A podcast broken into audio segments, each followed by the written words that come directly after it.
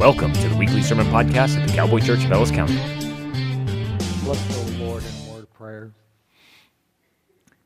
Gracious Father God, we thank you for the time of worship that we've had this morning. And Heavenly Father, I just pray that you would do a work among us today. I pray, Father God, that you would touch hearts. I pray, Father God, that you would stir our minds and challenge us. And I pray, Heavenly Father, that we might leave out of this place today having a little bit different understanding of our relationship with you and, and how we walk in fellowship with you. Lord, I pray that um, your power will be manifest here today, not for my sake, but for the sake of your people who have gathered to hear your word. I lift it to you this morning in Jesus' name and for his sake. Amen. Well, if you was with us last week, I told you a little bit about what makes us tick as a church, what, it, what lies at the heart of everything that we do. And if you remember last week, we talked a little bit about our mission statement. Don't show them yet. How many of you remember what it is? I like you raise hands, but I like it better if you say what it is.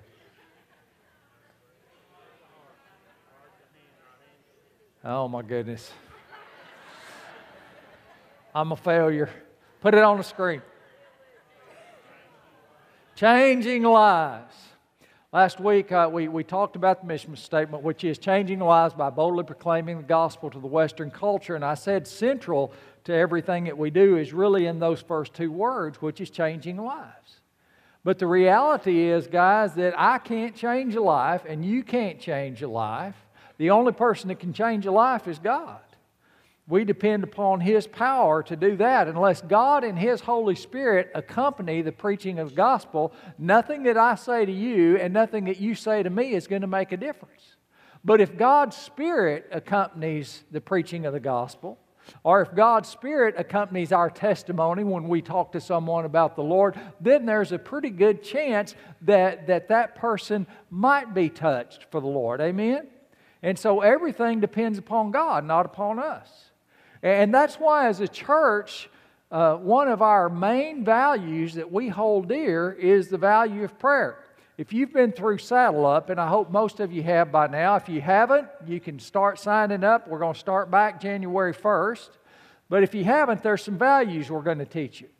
These are our values praying fervently, preaching boldly, laboring together, offering hope, and keeping it country. Everything that we do as a church passes under these lenses. That's how we evaluate our, our ministries and what it is that we do. But you notice what the very number one is, right? Praying fervently. And that simply is because if God is not involved in something that we do, then it's not going to accomplish anything in the spiritual realm. And, and that's why prayer always has to be a part of the mix of what we do as a church, and very frankly, what we all do together as Christian brothers and sisters in the Lord. And so this morning, I want to spend just a few minutes talking about the power of prayer and, how we can put that to use in our lives. And if you would, if you'd open your Bibles this morning to the book of Acts, chapter 12, beginning at verse 1. This is going to be our primary passage for the day, and so you might want to mark it in your Bible. We'll drift off of it a little bit, but we will be coming back to it later. Acts chapter 12, beginning verse 1. This is an example of the power of prayer at work in the church. Acts chapter 12, beginning verse 1. It says, About that time, King Herod Agrippa began to persecute some believers in the church. He had the apostle James, John, John's brother, killed with a sword. When Herod saw how much this pleased the Jewish people, he also arrested Peter. This took place during the Passover celebration. Then he imprisoned him, placing him under the guard of four squads of four soldiers each. And Herod intended to bring Peter out for public trial after the Passover, but while Peter was in prison, the church prayed very earnestly for him. The night before Peter was to be placed on trial, he was asleep, fastened with two chains between two soldiers. Others stood guard at the prison gate. Suddenly there was a bright light in the cell, and an angel of the Lord stood before Peter. And the angel struck him on the side to awaken him and said, Quick, get up. And the chains fell off of his wrists. Then the angel told him, Get dressed and put on your sandals. And he did. Now put on your coat and follow me, the angel ordered. So Peter left the cell following the angel. But all the time he thought it was a vision. He didn't realize it was actually happening. They passed the first and second guard post and came to the gate leading to the city, and this opened for them all by itself. So they passed through and started walking down the street, and then the angel left him. Peter came to his senses and said, It's really true. The Lord has sent his angel and saved me from Herod and from what the Jewish leaders had planned to do to me.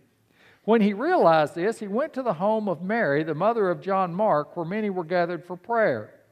And he knocked at the door in the gate, and a servant girl named Rhoda came to open it. When she recognized Peter's voice, she was so overjoyed that instead of opening the door, she ran back inside and told everyone, Peter is standing at the door. You're out of your mind, they said. But when she insisted, they decided, well, it must be his angel. Meanwhile, Peter continued knocking.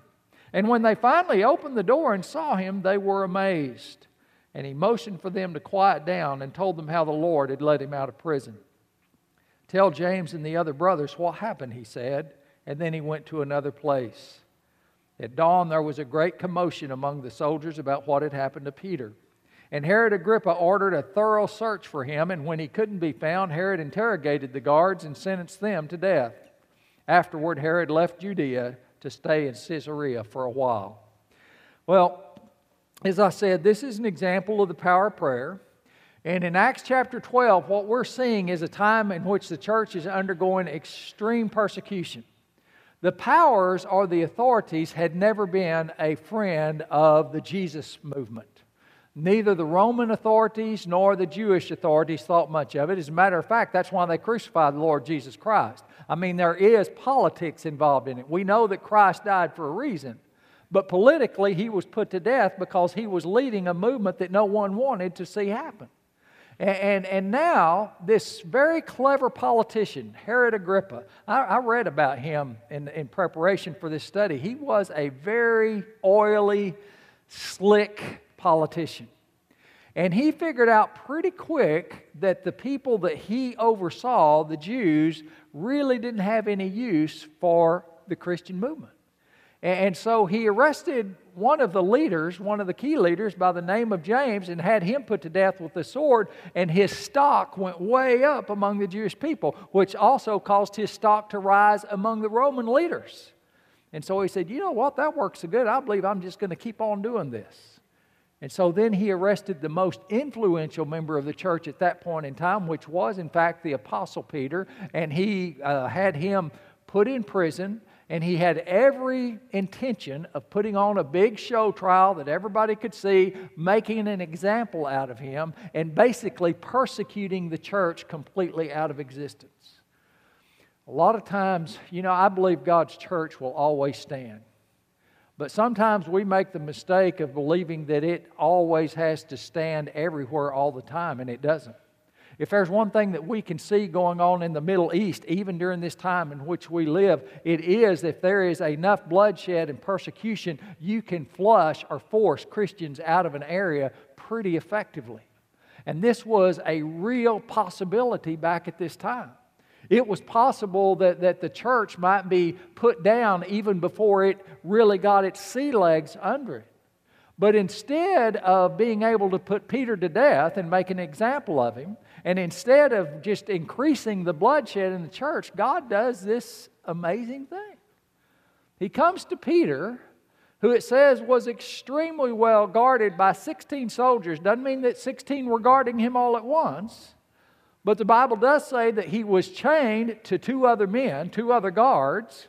And then, in addition to that, there were two guards at the gate and probably two guards at the exterior doors. So, so there was a lot of attention being given to keeping Peter in prison. I'm sure that Herod Agrippa counted it very, very important that he be able to execute this man. And so he put a lot of labor into it, a lot of attention to it. And somehow, as hopeless as that was, in the middle of the night, the chains fall off this guy The guards, it doesn't tell us what happened to them. I don't know if they went to sleep or God blinded them. I don't know what happened, but they just strolled right out of the prison. How did that happen? Verse 5 tells us what really lie behind everything. Verse 5, Acts chapter 12. It says, But while Peter was in prison, the church prayed very earnestly for him. That's the key to everything here. That's the power of prayer. The reason this miracle happened that set Peter free and, and set the church up very honestly to begin to expand even faster was the fact that the church was praying for him. It was a miracle. Listen, those people had no idea that God was going to do what God did in such a miraculous fashion. And we see this kind of pattern set all throughout the scripture. As a matter of fact, if you get the opportunity in your Connect groups this week, and I hope you have a Connect group. If you don't, I know a guy that'll sell you one right over there. But I hope that you'll take some time this week to go back to Exodus chapter 1 and chapter 2. I'm not going to go back and read it to you this morning because it's a long passage of Scripture. But it talks about the season in which Israel was enslaved to the Egyptians. How the Egyptians saw how they were multiplying, the, the Jewish community, or the Hebrew community as it was known then, was, was expanding very rapidly. And the Egyptians began to be concerned about it. And they said, you know what? There's a lot of them folks. And if they ever turn against us or they join our enemies when there's an invasion, we're going to be in real trouble. So we need to get a control. We, we, we need to get a handle on this.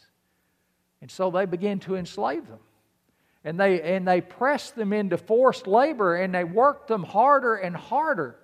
And, and, eventually it even came to the point where they were so concerned about the expansion of the Hebrew people that they said to, to the midwives, they said, you know what? You need to start uh, basically causing the women or forcing the women to drown the male babies in the Nile River. And the Hebrew people living under all of that oppression, the Bible says, cried out to God. And God began to do miracles in their midst that they couldn't have prayed for because they didn't have enough imagination to pray for it. If you remember the account of the 12 plagues, I mean, the frogs and the gnats and the hail and the darkness and the, the plague of the firstborn, I mean, all of it was too fantastic.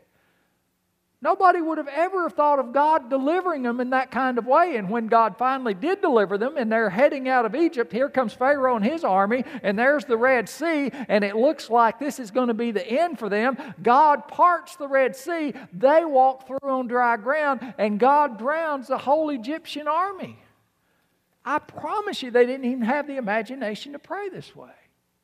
And yet, this is very typical of some of the miracles that we see in Scripture. It's, it, it is demonstrating to us the power of prayer. But I think that it is very, very important for us to understand where the power of prayer really comes from.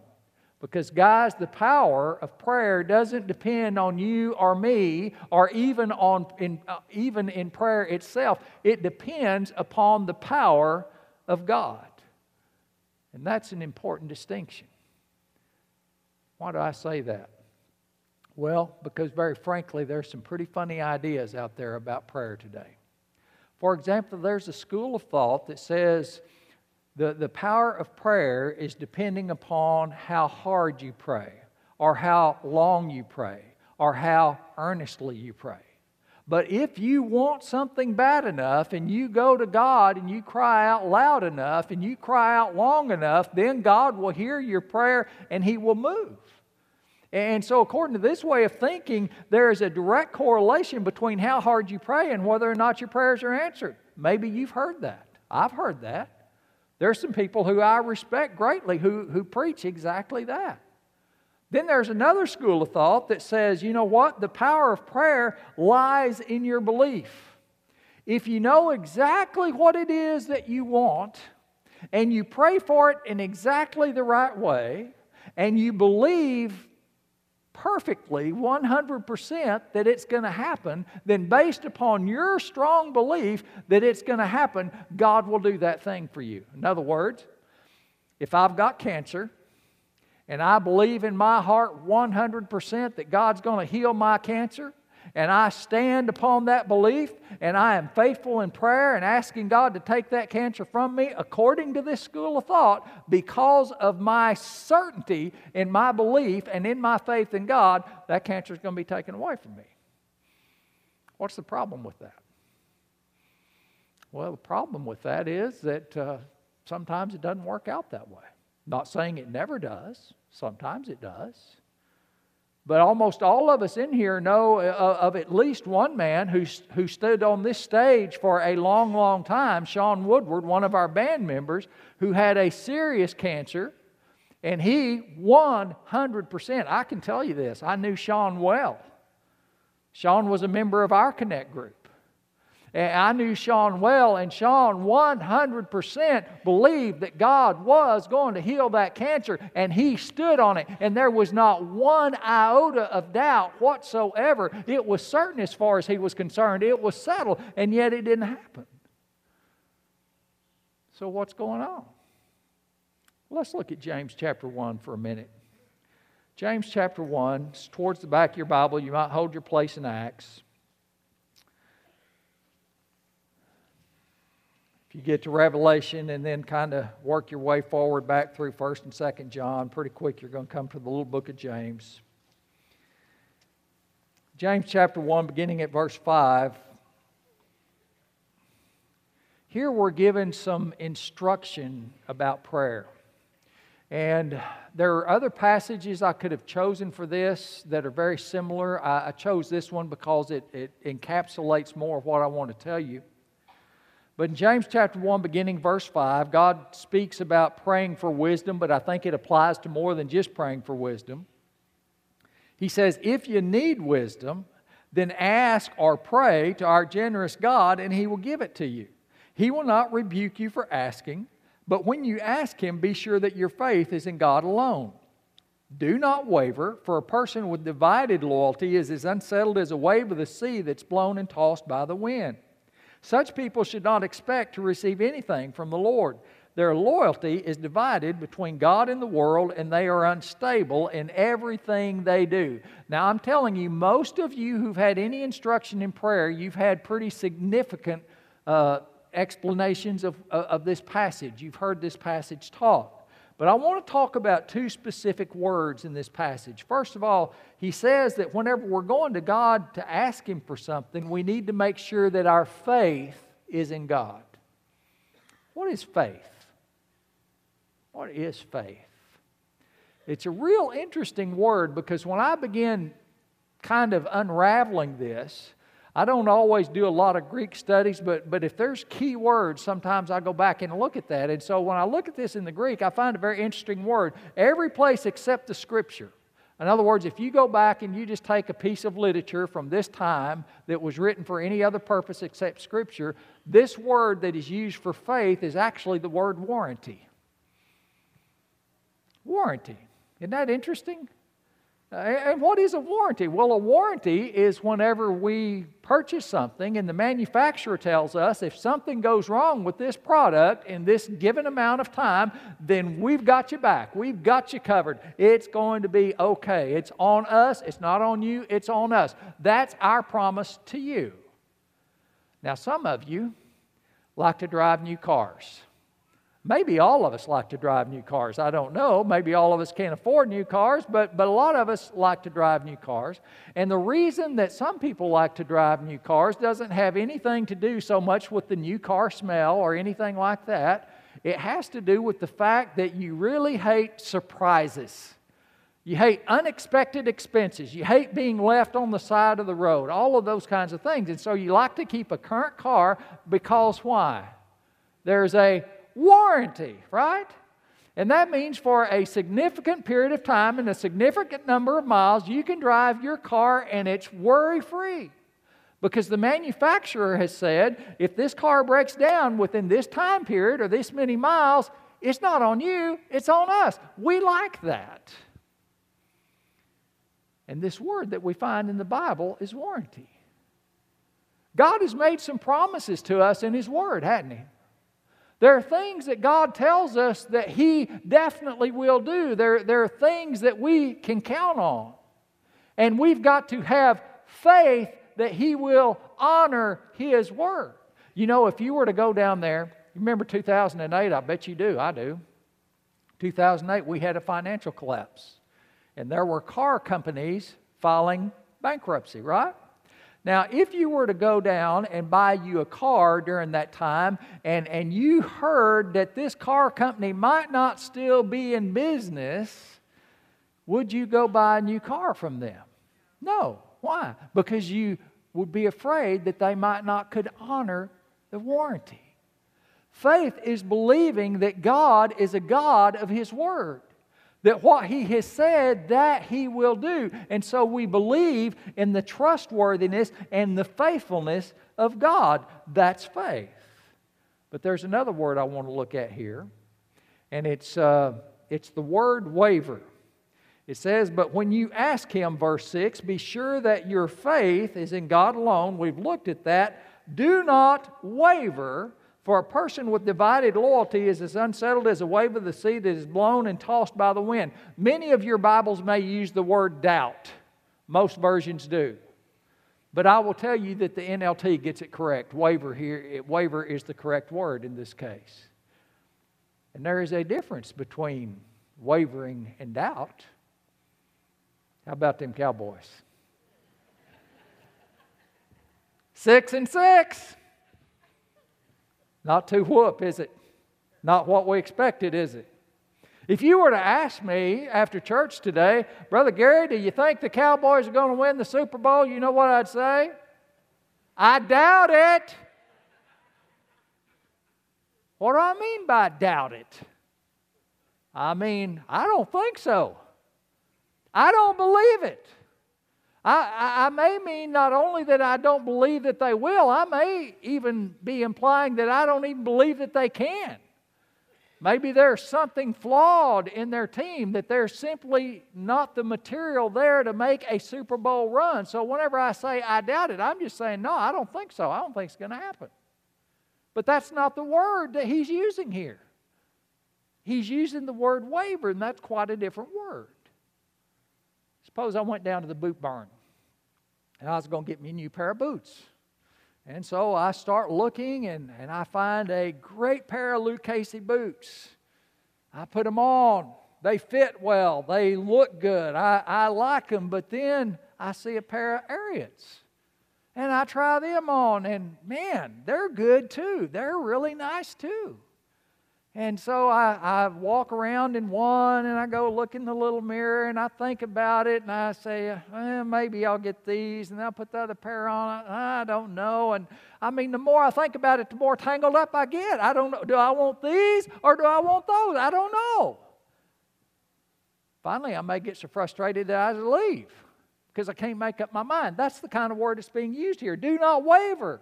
It's, a, it, it, it's not a word about doubt as much as it's a word about confusion. It, it, it's speaking to a mind that doesn't know what to believe. It can't get settled. It can't, it can't just really settle down and, and, and take a position. In the Old Testament, there's a story of Elijah and the prophets of Baal.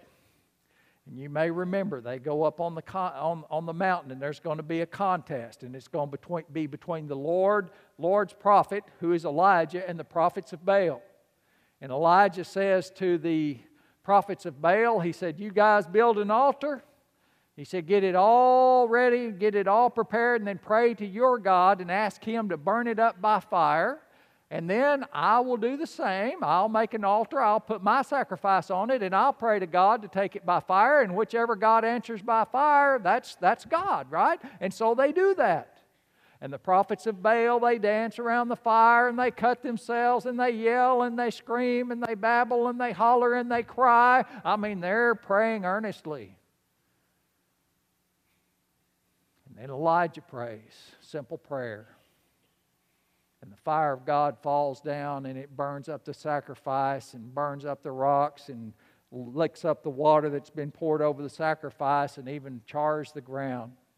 And then Elijah says this He says, How long will you waver? How long will you waver between two opinions? If Baal is God, then serve him, but if the Lord is God, serve him. That's the word we're looking at. Make up your mind. And so, what James is telling us here is that we have to believe that God is a trustworthy God who is a God of His Word, but we also have to be very, very settled that God can do what He has promised us He will do.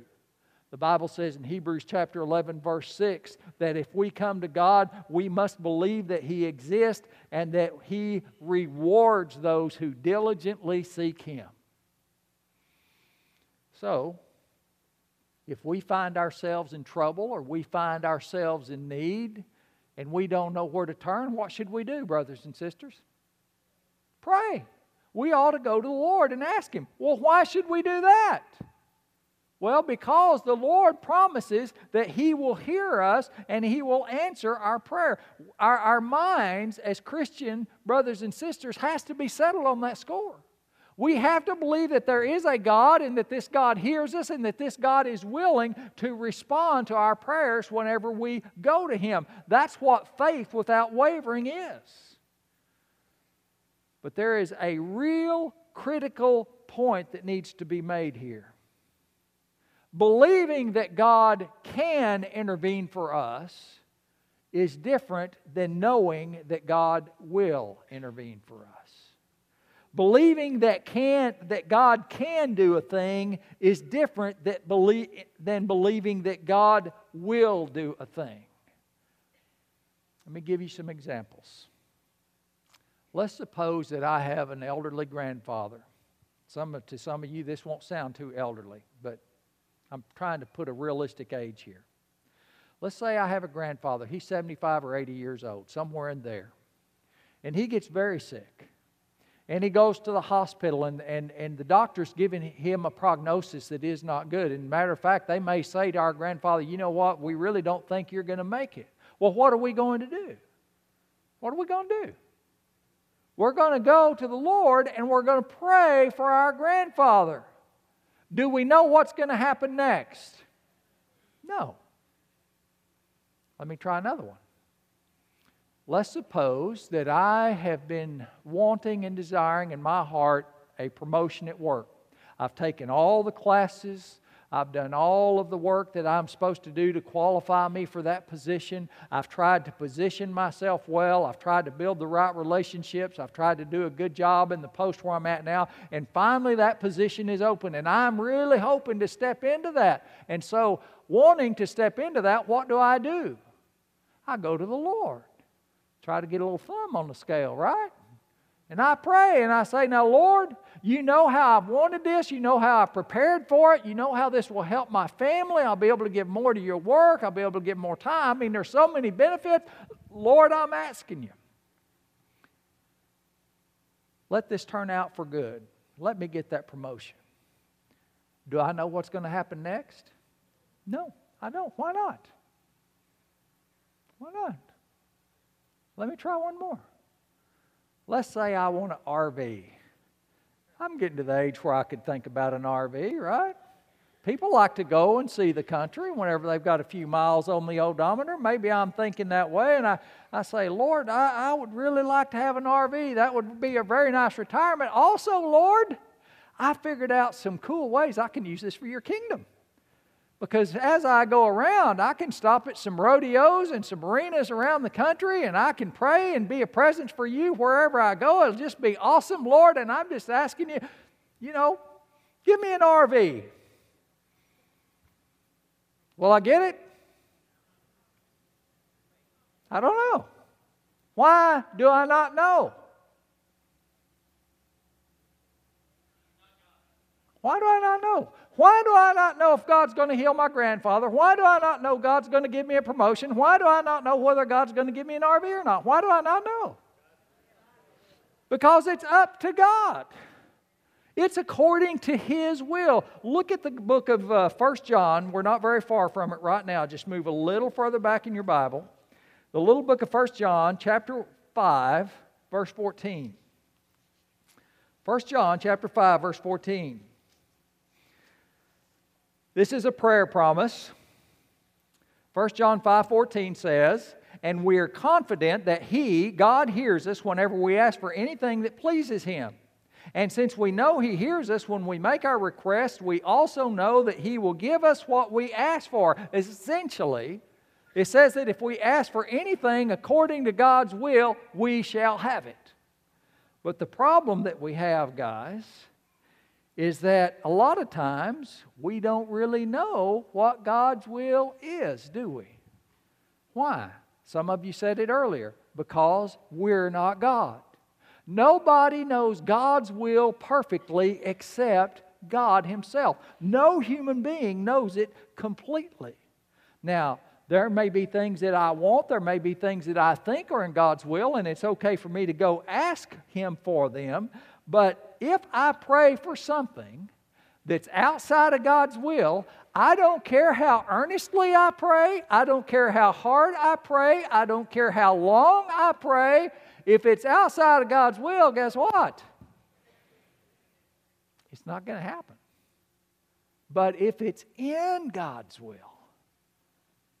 if it's in God's will, that's a different thing altogether. In fact, let me tell you something, guys. Whenever we go to the Lord in prayer, if we are praying according to His will, that prayer is going to come to pass even if our prayer isn't perfect. As a matter of fact, I would say to you that our prayers can be deeply, deeply flawed and sometimes still be 100% effective. I want you to go back to Acts chapter 12. Acts chapter 12.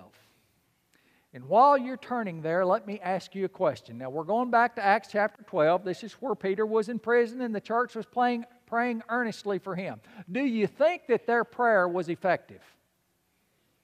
Oh, absolutely. Listen, if I'm pray, if I've got someone in prison and I'm praying, Lord, I just I ask that you do something, you intervene on his behalf, and the Lord drops the chains off of him, throws the prison doors open, sends an angel to escort him out. I don't think prayer gets more effective than that. That's about as good as you get. 100% effective. But why was it effective?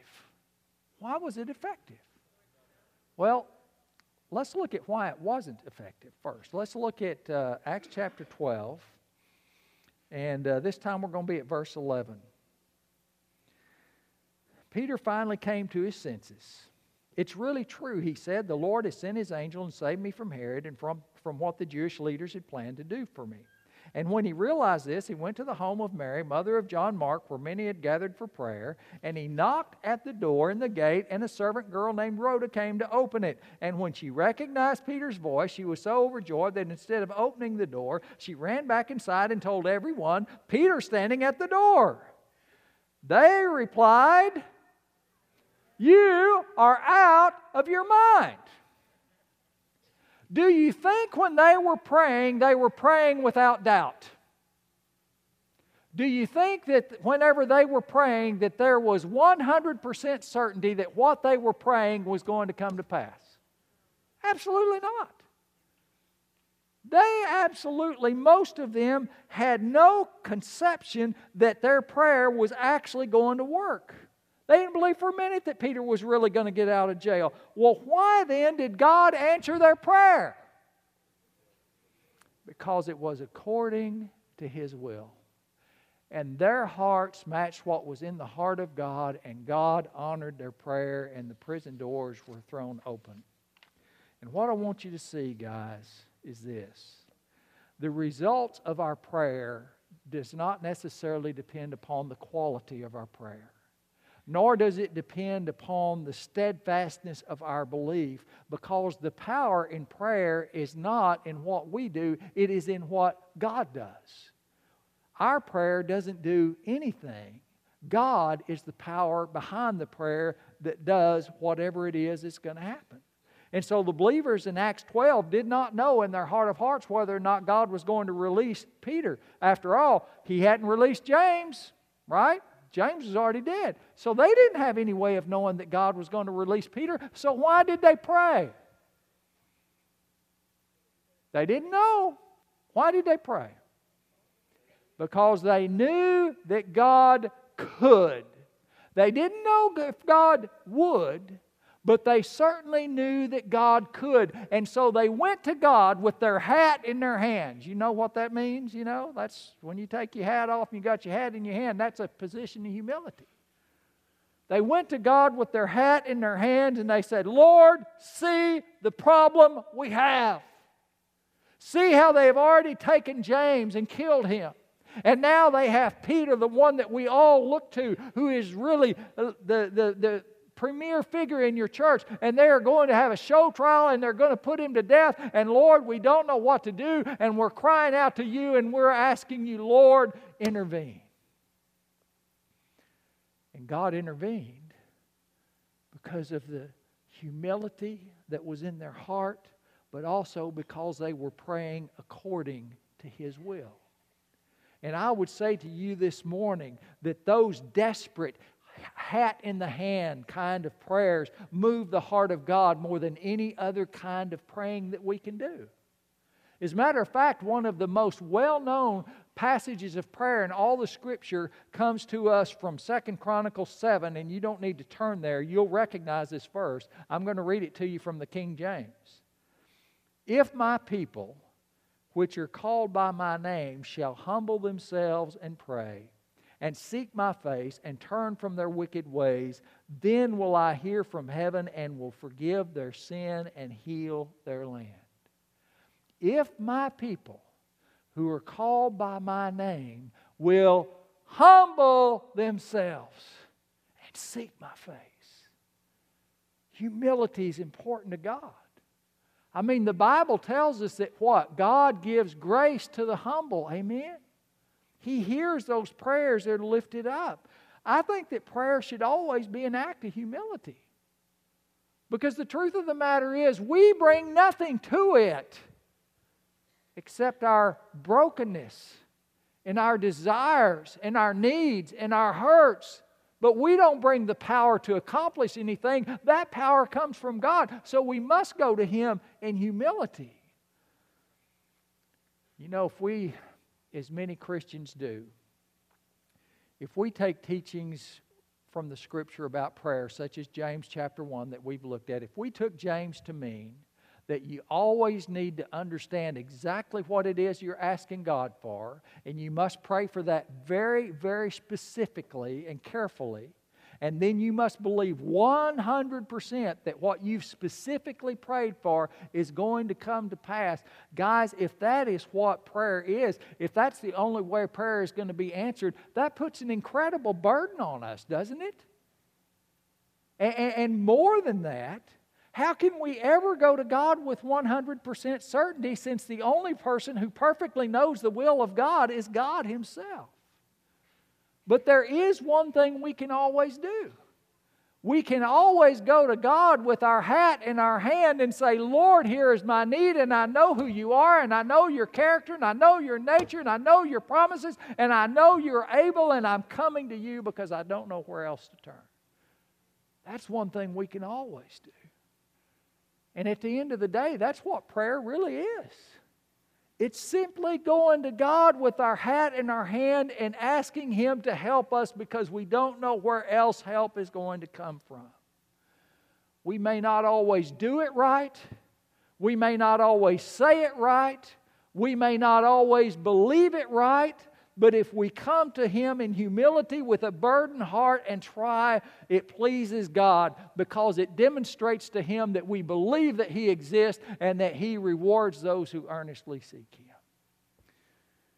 Guys, whenever we uh, go to God, because we're in over our heads and we absolutely know it, He is not going to slam the door of heaven on us simply because we don't get it right when we pray. He is always going to be open to hear our prayers of humility, maybe even more than all others, because it represents our brokenness and our dependence upon Him. And as I've said already, God gives grace to who? To the humble. And so if your heart is hurting this morning, and there's something going on in your life and you don't know where to turn and, and, and you have even been wavering about what to do about it, let me just say to you this morning don't be afraid to pray. You can't mess it up. You can't mess it up. Because the power of prayer doesn't depend upon you, it depends upon the power of God for whom nothing in this world is impossible. And that's why prayer is our number one value. That's why we believe in it. And that's why you don't have to be a professional and you don't have to understand it perfectly for it to work. You simply have to believe in God and His willingness to help you, and it can accomplish amazing, miraculous things in your life. Let's go to Him in prayer this morning. Gracious Father, we come to you today in Jesus' name. And we do thank you, Heavenly Father, for the gift of prayer, for the for the mere fact that we have the ability to cry out to you and communicate to you and to know, Heavenly Father, that you hear us whenever we pray. Lord God, I thank you that you are um, a loving God and you know that we're not always going to get it right. And yet you stand ready to, to answer us if we simply humble ourselves and cry out to you. And my belief, Heavenly Father, is that some of us have have been wavering in our faith in the sense of sometimes we we just get to the point where we don't believe that you're going to move that we don't believe that you're going to act or maybe we don't even believe that you're going to uh, that, that, that you're uh, even a god who can intervene lord i would ask that you would forgive us for any such sin as that Help us this morning to settle once and for all who you are. Help us to settle once and for all who we'll turn to in our time of need. Give us, Heavenly Father, an unwavering confidence and hope, not because we know what the results are going to be, but because we know who you are. And we know that as your children, if we cry out to you, great things can happen. Father, I don't know who you're speaking to this morning. But I don't have any shadow of doubt that there's someone here and they are at the very, very end of their rope. And they have been perhaps afraid, uh, perhaps frustrated for some reason they're not turning to you. I pray this morning that they would just release whatever it is in their heart. They would give it to you in prayer and that they would know, Heavenly Father, they are giving it to someone who is very, very trustworthy. Lord God, we love you. Again, we thank you for the gift of prayer. I pray that you do what you desire to do among us this morning. I lift it to you in Jesus' name. Amen. For this sermon and many more, check out our website at www.cowboyfaith.org.